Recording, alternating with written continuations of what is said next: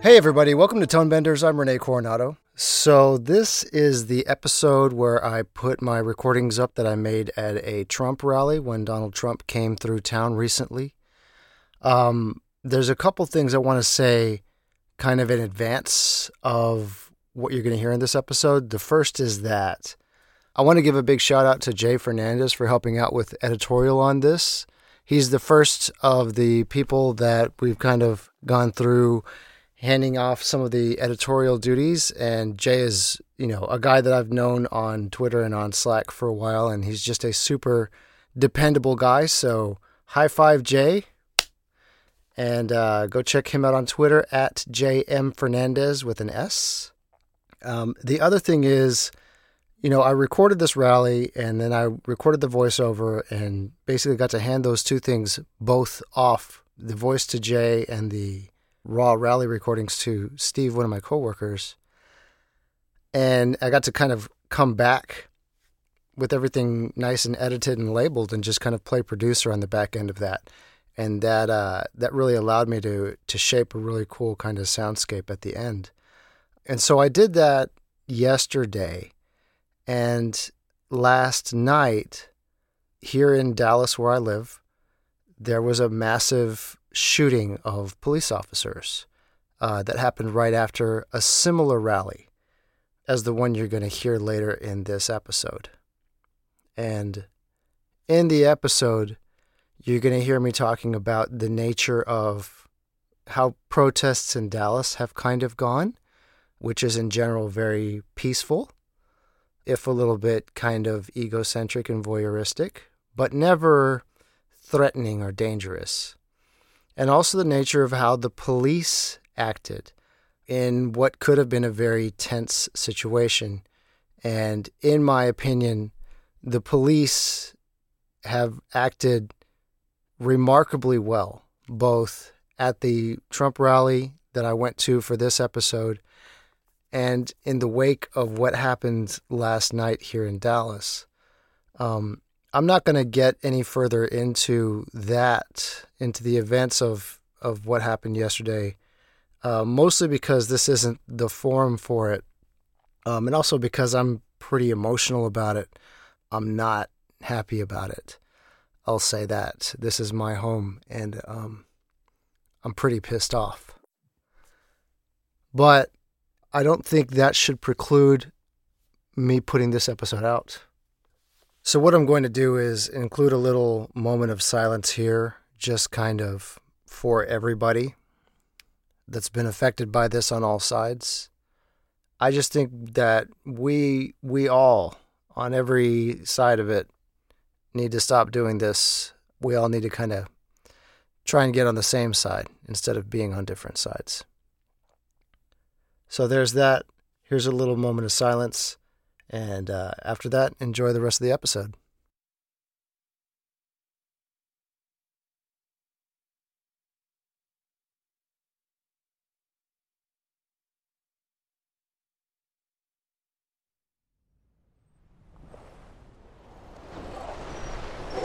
Hey everybody, it's Rene Coronado. I am in my bedroom with a sleeping toddler in the other room, so you're going to hear me talking a little bit softly today. But that's okay. So, I want to talk a little bit about the rig that I'm talking into right now. What you're hearing is a Rode NTG2 into a Mix Pre that's going into a PCM M10 via the line out. I calibrated the input with the tone off of the Mix Pre. And the reason I kind of wanted to put this rig together and do this part of this podcast here from this house was to show the power of what a rig like this can actually sound like. The most expensive part of the entire rig is obviously the mix pre, and that thing runs, you know, about a thousand dollars, which is more than the rest of the rig combined. The NTG2 is about three hundred dollars, and the PCM M10 is about two hundred dollars. So combined, they add up to half of that mix pre. But what I wanted to show really was how good this mic actually does sound as long as it's powered properly. I think this mic gets a bad rap for a couple of reasons. One, because it's inexpensive as a shotgun mic. A lot of really good sounding shotgun mics cost two and three times what this mic costs. And two, because this mic does not sound amazing if it's underpowered. So this is one of those mics that will run off of its own phantom power off of an internal battery. But the problem is that that setup doesn't sound amazing because for some reason the internal battery doesn't power it very well. And another common use of this mic is with DSLR film shooters. And if you run this mic into a camera's electronics or into an inferior preamp, it also starts to fall apart and starts to not sound amazing. But if you take a mic of this caliber and run it through a really good preamp with really good phantom power, you end up with really good recordings. And that's what I feel like I get out of this mic. It's not a super expensive mic, but it is a really good sounding mic when you have a good front end. So, really, to some degree, this is just a proof of concept of what this particular mic is capable of. I'm here in my bedroom, so, you know, there's the bed is a little bit absorptive, and there's a clothes rack behind the mic that's a little bit absorptive, but it's not a super treated room by any means. And so you can hear how direct and how beautiful this mic still sounds. My face is probably right about a foot from the front of the mic and I'm aimed straight at it and I'm not speaking very loud because I've got a sleeping toddler in the other room. Which brings me to my second reason for recording this this way, and that's because I don't have a whole lot of extra time to put in at the studio to do the recording of this kind of stuff these days with the presence of the little one, I find myself compelled to leave the office most days as soon as I can and come home and be with the kiddo. And um, it's not just out of a sense of responsibilities because I really enjoy spending my time with him. And there are other things that I do as well. You know, I'm training for boxing right now. And so I have to put in a certain amount of hours in the gym to do that as well. And you start to have things start adding up on you. And so what's happened over the past you know few months, or I'd say probably six or eight months, is that the time that I have available to both record and edit this podcast has become much more limited. Which is not to say that I'm going to stop. It's just to explain a little bit of uh, why it takes so long these days to get anything out. Trust me, I have a huge Trello board of topic ideas ready to go. It's just a matter of finding the time to execute them. Because you know, there's a certain standard that we've been doing this podcast to. And so I don't want to put something out haphazardly. There are things that I want to do and I want to do them thoroughly and I want to do them well. And we'll get them done, but it takes a little bit more time to get to those and get through those kind of in the current phase of my life. And, you know, those things will continue to evolve and continue to change. Tim Muirhead is kind of in a similar situation. I don't really want to speak for him, but I'll say that he's got two little ones, and his time is probably much more limited than mine is. He's the interview guy. He's the guy that lines up all the amazing guests that we've had since this podcast has begun. He's got a real knack for contacting people and getting them to agree to come on the show and to be interviewed. He's got his whole list of people that he's ready to talk to and to get on the show, but again, his time is probably more limited than mine is. So those things will come to pass. They will continue on. We will continue to soldier on. But in the meantime, the way that I'm going to approach the podcast moving forward, at least in the short term, is record what I can when I can, put things together. And if it takes more time to get something out, then so be it. If certain things end up being a little bit shorter, then so be it.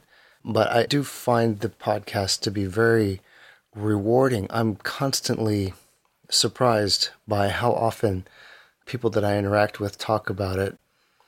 I don't really talk about the libraries that we sell at Echo Collective on the podcast very much. I mean, I know they get mentioned here and there, but that's not my focus. This podcast is not some sort of promotional vehicle for those indie libraries. They're not even branded or marketed similarly or anything like that, but I'm constantly surprised at how often someone will buy something from Echo Collective and send a note to me and say, hey, man, I love the podcast. Or, you know, I'll be talking to somebody on Slack or I'll be talking to somebody on Twitter and people will mention the podcast and, and how much they enjoy it. And to me, that's very rewarding. I would have stopped already if I wasn't already hearing so much from all the people out there who listen to it and receiving such good feedback. And so I really appreciate the fact that you guys appreciate what we do. it's pretty freewheeling, free form. It's it's a little bit of we put out what we want to put out, and there's not a lockdown structure, and I think that works well for us. But I do like to dive deep into certain things. So there's that. That's just kind of my thoughts on these things. What I'd like to do today is put together a little bit of a travelogue of a recording that I made. So yesterday, infamous politician Donald Trump came to my town and put on a rally, and I went out to record the protesters. So I just want to step through a little bit of how this all went down, what my thought process was in preparing for it, and what actually happened at the event. So I'm sitting there cruising Reddit, and I have an actual Google News alert for when protests happen and implosions, also, by the way. So I try and use tools like that, like Google News alerts, to alert me to things that I can go record if they're announced well enough in advance for me to go do it. And more than anything, that particular Google News alert really sends me alerts of protests and implosions that have already happened as opposed to protests and implosions that are happening in the future. So it can be sometimes a little more aggravating than it is inspiring, but every so often I'll get that news alert and it will be, hey, this thing is planned for tomorrow. And in this case, that was what happened. I got a news alert that said, hey, Trump's coming to town and protesters are organizing here. And I was like, oh man, I gotta go. I gotta go do this. And the more I looked into it and the more I saw the details of what it was gonna be, the more convinced I was that I had to go do it. I saw that the gay community was gonna be there, the Hispanic community was gonna be there, the black community was gonna be there. The open carry community was going to be there. There was rumors that the KKK was going to be there. So I felt like it was going to be pretty rowdy. And then I saw the time of day that it was going to happen, and it was going to happen after work. So it was going to happen at seven o'clock was when Trump was supposed to hit the stage. So to me, the timing was perfect because that meant that I could go about my work day and then bail and go hit the protest and then come home. So everything was really kind of falling into place with regards to timing and location and all of that. So the location was at Gilley's, Dallas, which is kind of downtown. It's not particularly far from me, um, but the really nice thing is that the train goes right up to it. So, you know, when you go to these things, sometimes you worry about parking. But in this case, I knew that I could take the train and get off on a particular exit and be five minutes from the location. So, as I'm looking at it, I'm sitting there going, yeah, I got to do it. I got to do it. I can't not do it. If he's coming to town and all these protesters are going to be there. I've said before, I think on this podcast, but I say it kind of in general. I feel like recordings of protests are going to be very important for a lot of work moving forward. I feel like the sound of protest is going to be an important sound to have lots and lots of coverage of in my library generically, just as the type of work that we do comes in the door and as any type of work comes in the door. I feel like the overall ethos of a lot of things that get created are going to have unrest and unruliness kind of about them. So I feel like it's important to get out and get that kind of stuff as often as I can and get as many flavors of it as I can. I know I did a podcast a while back about the Occupy Dallas stuff that I recorded. I think I did a similar travel log to this about the Gay Pride Parade that I recorded that came right after the Supreme Court handed down their decision legalizing gay marriage across the whole country. Those are intense, emotional gatherings of people, and they don't happen every day. So when they do happen, it's very beneficial to be there and be accounted for and to have the mics up. So once I kind of had told myself, yeah, I'm going to do it, and cleared it with the wifey and all of that, I had to put a plan together. So, how am I going to approach this type of situation? What are my considerations? This was a potentially volatile situation. Now, I think the city of Dallas is not as volatile with our protests as some other municipalities are. Like, I don't think I would have gone out if I lived in Oakland, for example. Not to say anything bad about Oakland, but there are parts of the country where people are a little bit more prone to violence more quickly than the Dallasites are. And this is not to say that that people in Dallas are more peaceful. It's more to say that they're more kind of gawkers and spectators here than maybe in some other places. I think that's just kind of the ethos of this particular city. And so, you know, there's always that nagging concern of, hey, I've got a two year old. I don't want to put myself in any real, actual mortal danger here. I do still feel like I can't hide under a rock either. And this is going to be heavily policed. And if I keep my head about me and, you know, keep my eyes up and just be aware of when to get out of there, if I need to get out of there, then it'd be worth it and, and I would be fine. So sometimes you do have to talk yourself into diving into a situation like this. But in my life, I've never regretted that. I've always, I've always come out the other side of it happy that I did it. And that was the case here as well. So my initial question was, do I need to go stealth or do I need to go or can I go higher fidelity and higher resolution than that? Stealth is fun and stealth totally works for situations like this and you can get really good stealth recordings. In my case, I don't have a really thoroughly worked out and tested binaural stealth rig. I know a lot of people do, and for a lot of people, that would be an option. But on short notice, I don't really have a rig like that. So my typical stealth rig is honestly just the PCM D50 nonchalantly placed out in space. It's amazing how much recording you can do with just that in a lot of situations. But as you sit and look and really break down why you need to go stealth in any given situation, one of the reasons you would need to go stealth would be if the presence of your mics are going to change the dynamic. And in this case, I did not feel like they would because I felt like there would be a lot of media out there, right? So if there's a lot of media out there, me just being another one wasn't going to change the dynamic of what these people were going to do. If anything, it would amp them up a little more and aim them at me, which in that case I'm into. It would not negatively impact the dynamic. At least that was my impression of what I was walking into. Another reason to go stealth would be if you would not, in other circumstances, be allowed to record what you're trying to record. For instance, I've had to, you know, I've recorded like a poker room in a stealth situation like that. And this was an outdoor protest. So there was not going to be anyone that tells me, hey, you can't record this. I mean, this is public streets, public spaces and our rights as recordists are right there with a photographer's right as a photographer, as a journalist out there in the streets. Sometimes you have to fight for your rights, but again, I didn't feel like this was going to be a, a place where I was going to get challenged. My only other nagging concern specific to this exact event was if people perceived me as media, then I might end up being a target and again, this really comes down to Trump specifically. I've read lots and lots of stories of members of the media being yelled at, cursed at, spit at by Trump supporters because Trump really riles people up and riles them up specifically with venom at the media. And so, you know, I had a concern that by showing up and looking like the media that I would become a target.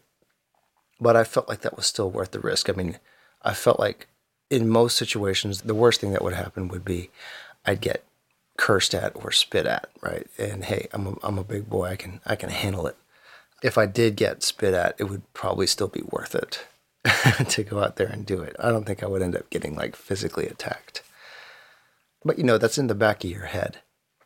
So what this all came down to to me was, hey, I, I don't need to go stealth here. A, I don't have a, a really good rigged up binaural stealth kit.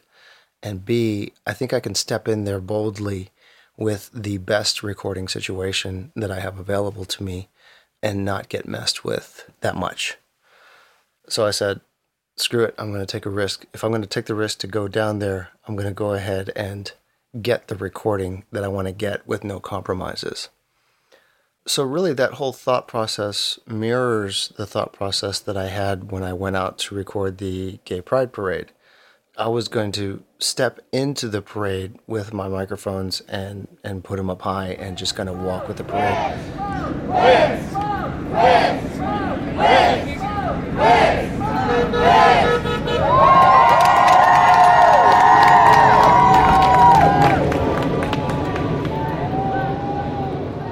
That worked out just beautifully. And I felt like I could do that again in this situation. So I looked at the website for the protest, the protest organization website, and there were a couple of details there that were of interest to me and that did influence how it went and how I set up and prepared. One of them was the protesters were supposed to be wearing white shirts for peace, which reinforced my idea that I was going to be okay out there. But unfortunately, I read that note too late. I had already shown up to work wearing what I figured was my best kind of generic person camouflage, which is blue jeans and a black shirt. So I figured, hey, well, I'm just going to have to stick with what I'm wearing. The other thing they said was when you bring your signs, don't bring any wooden or metal sticks.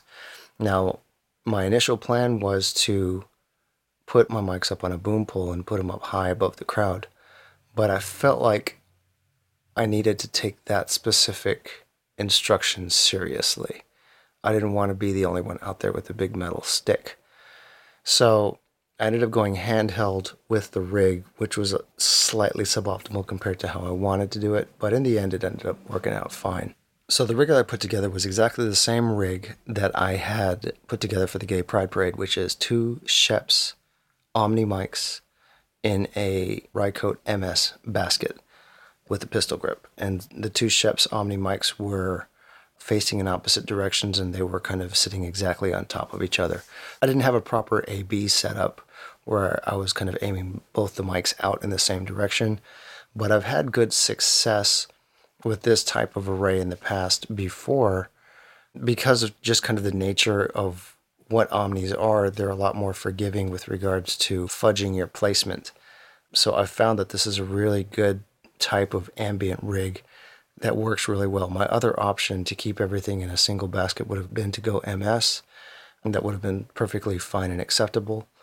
But I think MS would have been a much tighter sound, and I wanted to really get a sense of scale and of scope with what I had. So I went with the Omnis, and I'm glad I did. The Rycote MS rig has a five pin connector on the bottom of it so I have a five pin cable that ran into my recorder. So the recorder was the Sound Devices 633. And instead of putting it in a proper sound bag, I put it in a nonchalant looking backpack and ran the cable inside the backpack and had the headphones kind of popping out of that. I did wear proper Sennheiser headphones. So if you kind of glanced at me, you might just not see a lot of what I was doing, but if you stopped and took a look for a moment, you'd see that I was wearing headphones and holding up microphones. But I wasn't like some big credentialed media guy with a boom pole, right? So I was kind of straddling the line a little bit with regards to what my look was. I really did consider rolling with earbuds for monitoring instead of the over ear headphones, but in the end, I figured I was going to be fine with the over ears. I, you know, if I'm holding up, you know, a big old MS rig, I'm not really going to fool anybody. So that was kind of what the rig was. So to spell that out one more time, Schoeps Omnis in an MS basket on top of one another, kind of head to butt, running with a five pin single cable into a backpack where it rolled into the 633. And the 633 also had some headphones that popped right out, and the whole rig kind of sat on my back with the mics in my hand, handheld, with no boom pole. When I was transporting the whole thing from the studio to the site, I put the mics in the backpack. So basically, the whole thing collapsed all the way down into just a normal looking backpack for transit. That was important because I was going to take the trains down to the site, down to the, to the protest location. So I didn't want to ride the trains with a bunch of big expensive gear kind of exposed and obvious, right? So the stealth kind of operation ended up being just moving about from here to there. Everyone rides the train with a backpack. I did make a mistake on my way in. You know, the Dallas trains have multiple lines, as a lot of metro trains do.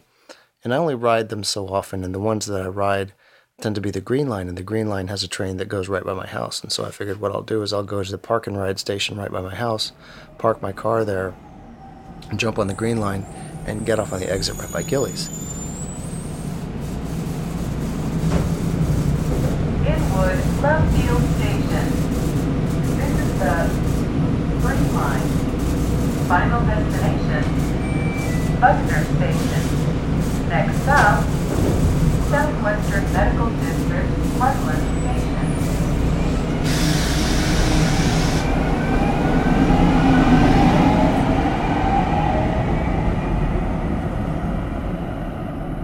Well, what I hadn't calculated and what I just didn't even look up was the fact that the Gilley's exit is on the blue line. It's not on the green line. So I'm, I'm, I'm already kind of parked and I'm looking at it I'm going, ah, damn it, it's on the wrong, um, it's on the wrong line. But I'm sitting there going, well, it's fine. I can take the green line down to downtown and transfer to the blue line. There are several stations down there where the blue line runs with the green line. So I can jump off on one station off the green line and wait for a blue line train to come and jump on that one. So that's what I did. I took the train from my house down to downtown, jumped off with my backpack, waited for a blue line train to come, and then, like an idiot, I jumped on the blue line train going north instead of south. So I went in the wrong direction for about three exits, and then I had to bail out of that and wait for another one to come back. And so I cost myself around an hour just by being an idiot with regards to which train I was going to take in. If I was smart, I would have driven another, I don't know, eight or 10 blocks the other way, parked at a different parking right on the blue line, and just taken the train straight there and gotten there probably an hour earlier. But I worked so hard to think of all the other things that inevitably something important like that is going to slip through, and I just have to fight through it. And there's a psychological thing that happens when you make a stupid mistake like that. And it's like, man, you look at yourself and you go, here I am, sitting at a train station with all this gear on my back, and I went the wrong way. And I'm not even going to make it to the event before he starts talking, and I'm going to miss all the good stuff. And you know what, man, I ought to just go home. I ought to just say screw it and go home. And you feel these thoughts of, this is stupid. I thought it was going to be good, but I've run into a problem and this is stupid and I want to go home. And what you have to do really is be like, you just have to steel yourself and say, no, man, I've come this far. I'm going to go down there. I'm going to go down there and get what I can get, and then I'll come back. And in the end, I did get there an hour afterwards, but I think that ended up really being for the best because when I got there, the crowd was really sparse. There were helicopters flying overhead, and the cops were all there, but you know, there was probably a few hundred people there, and that was it. So I feel like for the hour leading up to that, I didn't miss anything. And as soon as I got there, that's kind of when all the action started. So I get off the train, I unpack the bags, I hit record, and I'm not going to be able to see my preamps and my meters. So I set my pre's and my meters pretty conservatively, anticipating people next to me yelling. And that ended up working out really well. I hit record, I plug in the mics, and I just start walking towards the crowd. And there's a very heavy police presence, both at the train exit and along all the streets. Just past the police blockade. And as you're going, and then there are cops kind of giving me a little bit of a look and then moving on. So I could tell that I was definitely being evaluated as to, all right, who's this guy? What's he got? All right, he's fine.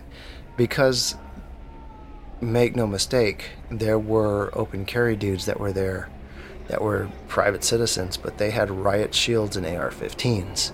And they were just kind of out there exercising their constitutional rights to do what they're going to do, right?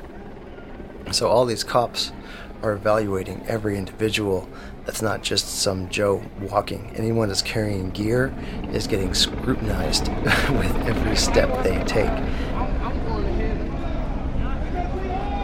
And I was very aware of that. But I tried to swallow and breathe deep and just soldier on. And so I turned the corner and and you can just hear it. You can hear the helicopters going overhead, and you can hear the protests in the distance, and the chanting in the distance, and it's like ah. Oh, there it is, there it is. And as you walk in closer and you hear the chants going, you're like, this feels like real civil unrest here. This feels like a for real protest. There is some real kind of emotions that are boiling up here. There's definitely both supporters and protesters, and they're in close proximity to one another, and everyone's trying to make their point and be heard. But it's not it's not scary. And I walk up there, and I'm and I'm struck by a couple of different things, because you know I've been to a few of these now. I kind of know what the vibe is, right? But the one thing that was very very different, well, one of the things that was very very different this time around was the degree to which there were gawkers, I guess, almost outnumbering the protesters, especially at the very beginning. There was probably only a couple of dozen protesters out there chanting, but what I saw was also a dozen or so people out there with cameras and their cell phones just kind of shooting video of the protesters, like in close close proximity, kind of circling around everybody like satellites. So I just kind of jumped into orbit um, around the protesters, and I'm sitting there in my mind thinking, this is so strange. This is so strange. All of these people are here just to watch this handful of people protesting. They're not here to protest, they're here to gawk and I look up and it's like, well, I'm here to gawk with them. You know, I'm no better than those guys are, but I still kind of got to soldier through it. And you know what? They're giving me gold. They're giving me good stuff. And then the supporters on the other side start going, and that was another thing that kind of struck me was the vibe that I was getting from the Trump supporters.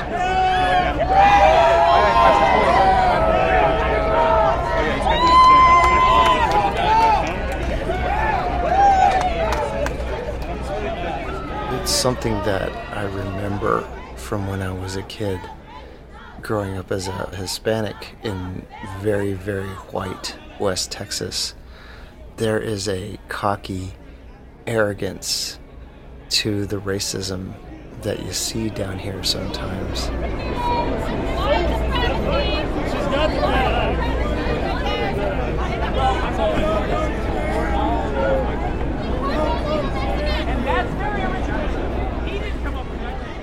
I don't see it in Dallas proper very much. I remember it from West Texas more than I see it here. But man, you encounter this kind of stuff and it's people smirking with their chins up, and it's the most infuriating kind of thing to sit and watch. And it was not lost on the protesters. So, you know, there was a group of, you know, Hispanic girls that were out there doing their chants and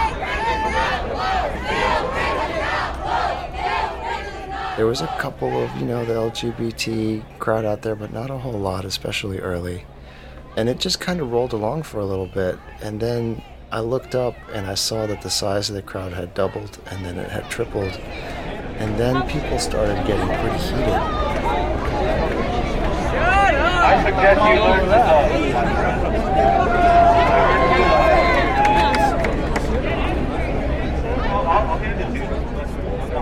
you saw just kind of the roll of cops sitting along the side of the building, just kind of observing and watching and making sure everything was going to be cool. And then at some point, when things got real heated, the cops all did this maneuver that they had clearly worked on. They grabbed each other by the shoulder and stepped through the crowd and separated us with the protesters on one side and the supporters on the other. And, you know, they put about 20 feet between us. Further? We gotta yell louder? Yeah. I need, I should have brought my megaphone. Y'all pushing us back so far. Y'all know y'all hate Trump too. Come on, DPD. Y'all know y'all hate Trump. You and know you hate Trump It was something that I hadn't really been able to perceive, at least walking in, was how many cops there actually were there because it felt like there was probably about 30 or 40 cops kind of in the area where everyone was congregated. But clearly, it was more than that once they all kind of stepped in. it was lots more than that. And you're sitting there going, wow.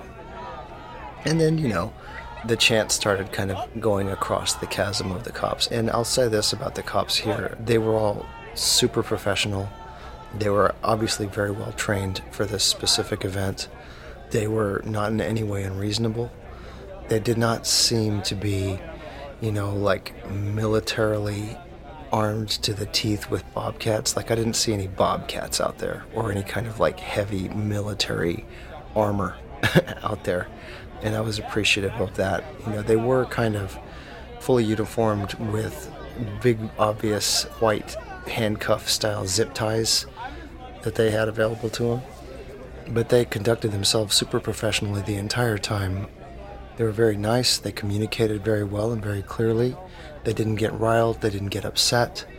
There were a couple of people in the crowd that were really trying to piss him off and hurling uh, some real insults at him. And uh, they all kept their cool. Much, uh, much appreciation and much thanks to the Dallas Police Department for how they conducted themselves in that situation.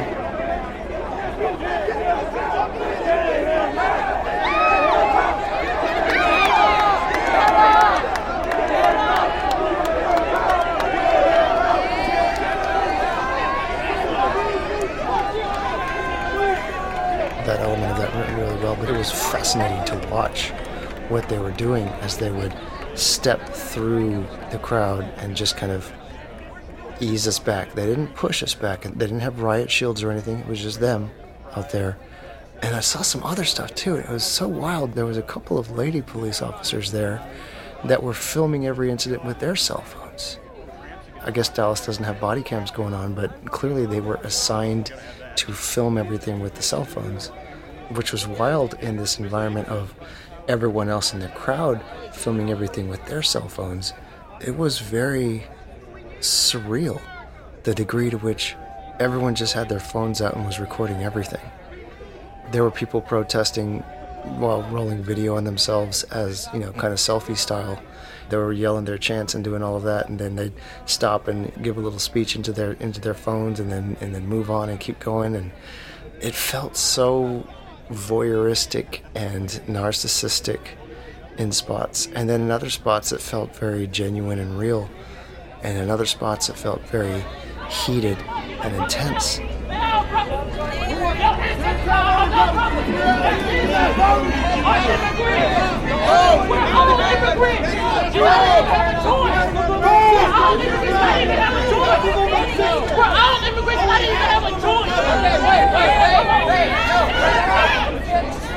And every so often, some Trump supporter in full Trump regalia would pop up in the middle of the protester crowd. And by this time, an hour or so into it, there were, I mean, there were lots of people there. And you'd, you'd see this circle form around something almost like how uh, white blood cells would like start to envelop an infection, you know? You'd see this Trump supporter show up and they'd get circled. They'd all start having words and everyone would be talking and, and, then you know the cops would kind of be aware of it and i'm positive there were all kinds of plainclothes cops in the crowd coordinating stuff as well. And then the most insane thing would happen would be somehow 50 more cops would show up and they would form a little human kind of line and they'd grab each other by the shoulders and they'd count to three one two three and they'd just barrel into the crowd and they'd grab whoever was causing trouble and pull them back out.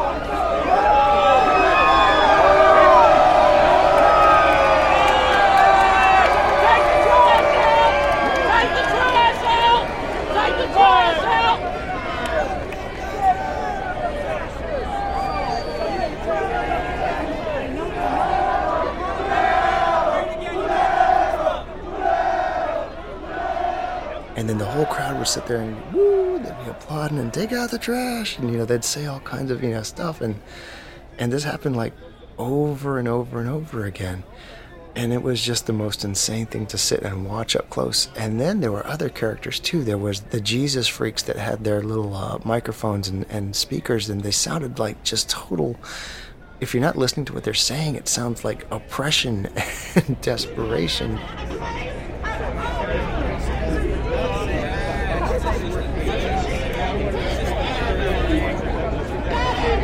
He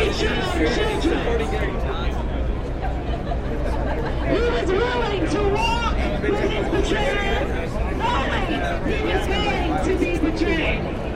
He was willing to give his blood to his betrayer, knowing what he and they're speaking so passionately and, and there's so much distortion on the speaker. It's this perfectly sound designed sound of disharmony and discontent. It was really intense and it was both intense and not really scary but kind of scary. Like like almost in a thrill ride kind of scary but not like in a oh my god i'm gonna die kind of scary until you look up on the roof of Gilley's and you see the snipers up there. And that was the only thing that really, really intimidated me was seeing this little nest of snipers up on the roof with their amazingly high-powered binoculars peering down at me and into the crowd and gesturing to each other quickly and I mean they look like the way that a shortstop looks when the pitcher's about to throw a pitch. I mean they are set up and ready to go. And they, and they were kind of in that position for hours. Those were the guys that were pretty scary and intense. And then you had other factions start to show up, and you had some debate kind of happening. Tell me your logic and I'll give you the mic And you had other chants coming back across. You had the protest chants, and you had the supporting chants.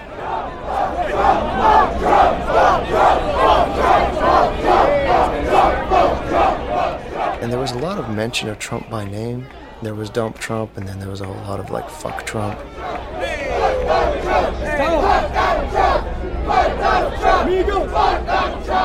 Trump is hate.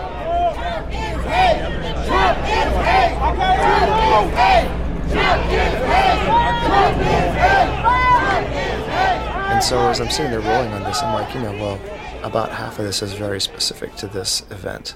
But then there was a bunch of other stuff that was a lot more broadly useful.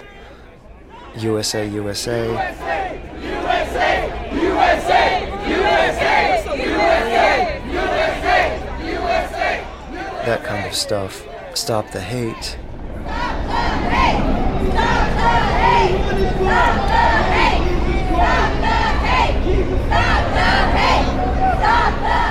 We ain't going nowhere. I mean, there was just a number of really good, interesting chants that I got out of it.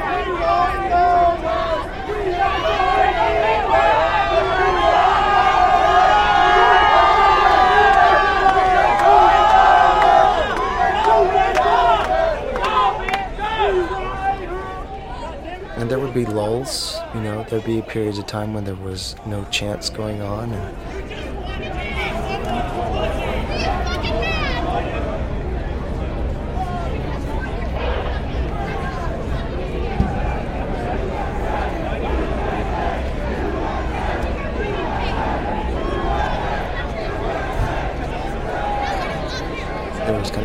action going on, and so in those spots, I just kind of go find my spot. It was a really intense, interesting event, and I feel like I got greatly rewarded for going out there and braving my own fears and inhibitions and stupidity with regards to public transport. And I feel like I really got rewarded, you know, and I put my little Instagram picture up that said, hey, I'm going to go out there and record this Trump rally. Think good thoughts. And, you know, some people said, hey, man, be careful. be careful out there. And I think some of the reason that the crowd was so small, especially initially, was because your thought when you go to something like this is, or when you consider something like this is, I hope it's safe. I hope it's not dangerous. And if people think it's going to be dangerous, then they'll tend to not show. And there is just a little bit of that thought around some of this kind of stuff. But there are times you take a risk, and when you take a risk, you're going to get rewarded. Not every time, but in a lot of cases. And in this case, I'm, I'm really happy I went out there and I did it. I felt like I got a lot of good stuff. I felt like I came back from having enjoyed the experience. I felt like I better understand some things that I didn't understand going in, specifically how much of the voyeurism was there. Just kind of that sense of everyone just being there to gawk, even if they're participating. I think that was something I didn't expect, and maybe I should have. That much was very visceral and real. Yeah, and it was um it was good. So that's my story and I'm sticking to it. I hope you enjoy the sounds. I hope you really kind of dig the way it all went down and dig the story. Thank you for continuing to support me and to support Tim and to support the podcast. It really does mean a ton. And I love you guys and I love this community of people. I do get a lot out of contributing and I will continue to do so in as many different ways as I can without going so far as to disrupt my work life balance. when things like this happen, I feel like I have to share it with the world, and I'm very uh, appreciative of your ears and of your taking the time to be an audience because I'm proud of it and I enjoyed it. So there you go. Thanks, guys. We'll see you.